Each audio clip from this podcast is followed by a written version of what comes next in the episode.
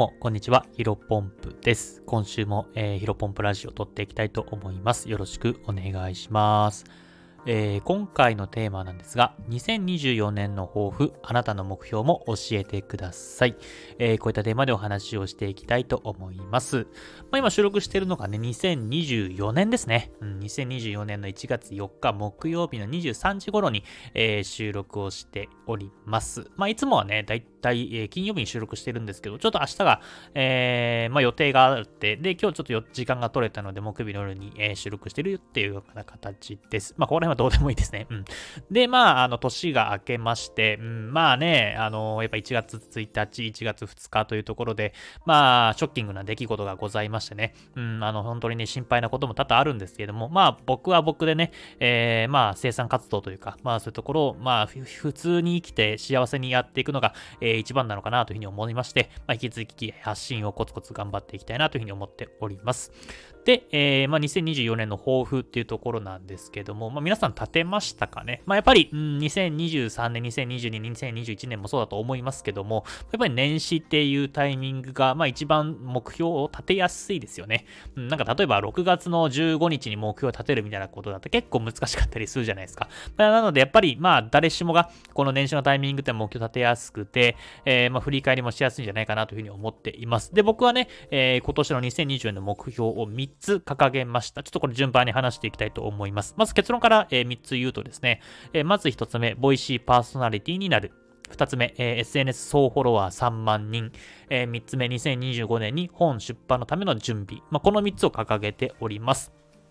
でまず一つ目の Voicy パーソナリティなんですけども、まあ、本当にありがたいことにスタンド FM の放送を500回、550回ぐらいかな、放送させてもらっていて、まあ、非常にね、えっ、ー、と、感謝はしておるんですが、あまあ、3年前、4年前ぐらいかな、からずっと Voicy パーソナリティになりたくて、えー、まあ、正直に言ってしまうと、このスタンド FM を始めたのも、えー、 Voicy のパーソナリティになりたいなと思って、ただ、 Voicy ってね、審査制なんで、確か、え、審査の通過率5%ぐらいでしたっけ？だから誰でもなれるわけじゃないないんですよね。なので、まあそこら辺の下準備というか、まあ話す練習、まあトーク力を上げるっていう目的のためにも、えー、このスタンド FM を始めたっていうところがございます。で、ただね、えっ、ー、と、ずっと夢見ていたんですけども、えー、まあちょっと2つ目の目標と関わってくるというか重なってくるんですが、まあ、 Voicy のパーソナリティになるためには僕の中で持論はですね、やっぱり誰、何者かになる必要があるなというふうに思っているんですね。で、何者かっていうのは例えばそうですね、会社の代表とか、あなんか NPO 法人のなんか関係者とか、うん、あとはまあ単純にインフルエンサーの方ですね。今 YouTuber でもそうですし、え TikToker でも、えっ、ー、と、Instagram でも何でもいいと思いますけども、そこら辺でね、成果を上げてる人っていうのが、まあ、 Voicy の審査に通過しやすいのではないかっていう僕の中で仮説を立てています。で、まあずっとね、前からね、もう何回ぐらいかな、6回ぐらい、7回ぐらいね、審査出してるんですが、まあ、全部返信が返ってこずですね、まあ落選をしているわけなんですが、まあありがたいことにね、インスタのフォロワーさんも今順調に伸びていて、だいたい今7600名ぐらい、えー、TikTok が、えー、3000名ぐらい、まあ Twitter はね、引き続き1000名ぐらいなんですけども、まあ本当にありがたいことになんですが、まあ総フォロワー数が1万人を超え始めてきております。なので、まあ、あの、 Voicy の審査も通過できるんじゃないかなというふうに勝手に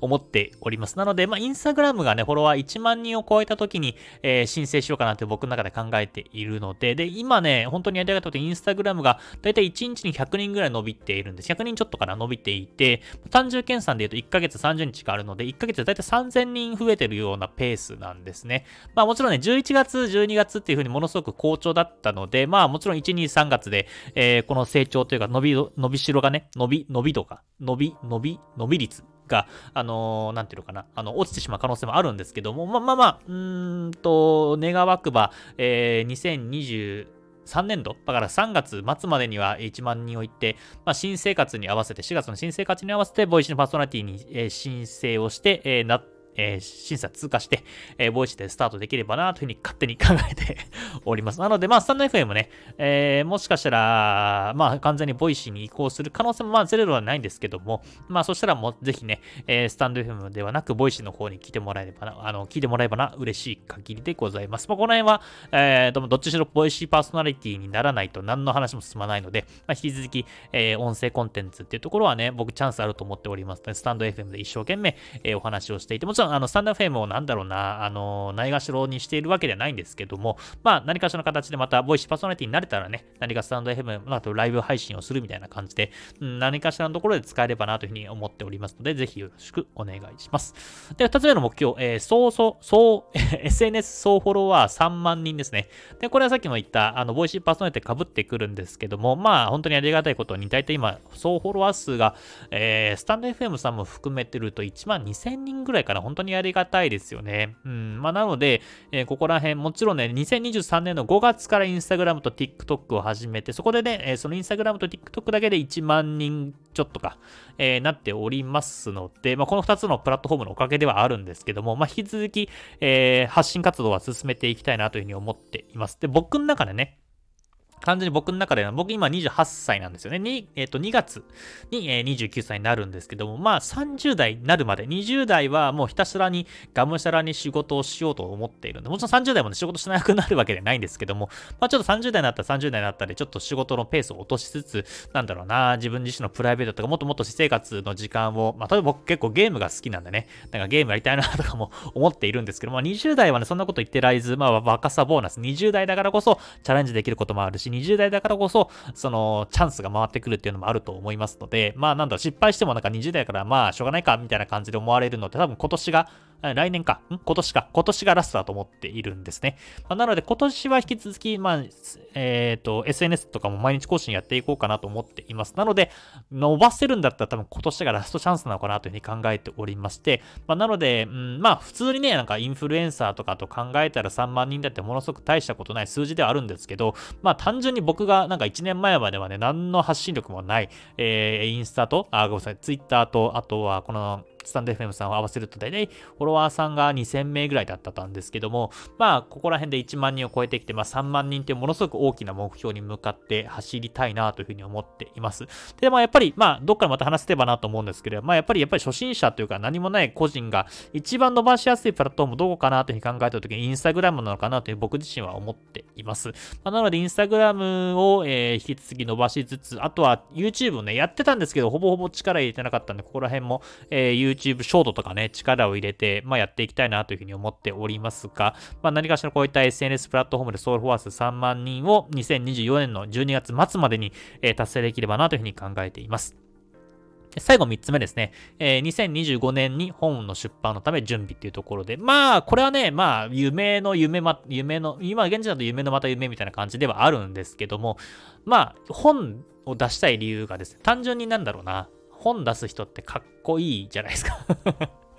何の、なんか、深い理由でも何でもないんですけど、もう本当に薄っぺらり理由ではあるんですが、なんかまあ、ん、ずっと前からなんか本を出す人ってかっこいいなというか、すごい人だなっていうふうに、まあイメージありますよね。で、結構皆さんの周りも、今だったらなんか電子書籍とかね、なんか Amazon の本とか出す人結構今多いですけど、なんか、ちゃんとした本っていうか、あの、物理的な紙の媒体で本屋さんとかで置いてる本、本屋さんとかで、えー、置かれるような本出す人ってあんまり皆さんの周りでもいないじゃないですか。だから、なんか単純にすごい人だなというふうに思っているんですね。もちろんね、あの、SNS があるからこそそこら辺の、なんだろうな、あの、壁というか、あの、本の出しやすさっていうのは変わってきてるとは思うんですけど、まあ、やっぱり引き続き本を出す人っていうのは、なんだ、単純に、あの、エンタメ系で、えー、YouTube ショートでバズったから本出すっていうわけではないと思うんですね。もちろんなんか300万人、400万人の登録者数がいたら、エンタメ系でも本出す人たくさんいますけども、まあ僕も自身もね、そういった本の方の本を読みたいと思いますし、それは全然別ではあるんですけど、なんかちょっとバズったからといって本を出せるっていうわけじゃないじゃないですか。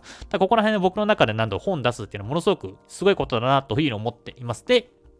最近いろいろ考えてて、えー、ビジネス系で発信してる方って大体フォロワー数2、3万人いらっしゃれば本出してる方結構多いんですよ。なので、まあ、2つ目の目標と被ってくるんですけど、3万人フォロワーさんがいたら、なんか本の話入ってくるんじゃないかなって淡い期待でこの目標を立てています。ただ、2024年に本を出すって多分無理ゲーだと思いますので、まあもちろん2025年でも別に簡単なことはないと思いますけども、まあ2024年中にさっき言った発信力とか影響力をつけつつ、まあなんだろうな、書きたいことっていうのを頭の中で考え、まあ、考えるだけではあるんですけどね、そこら辺の準備というか、まあ、何書くとかっていうところのテーマとか、まあ、とはこういった風に発信することによって、なんか何かしらでなんか、その本を出しませんかみたいなお声掛け、えー、いただく可能性もゼロではないので、ちょっとここら辺で発信させていただきました。ぜひね、あの、あなたの目標もコメント欄で教えていただけると嬉しいです。それでは本日の話は以上です。お疲れ様です。失礼します。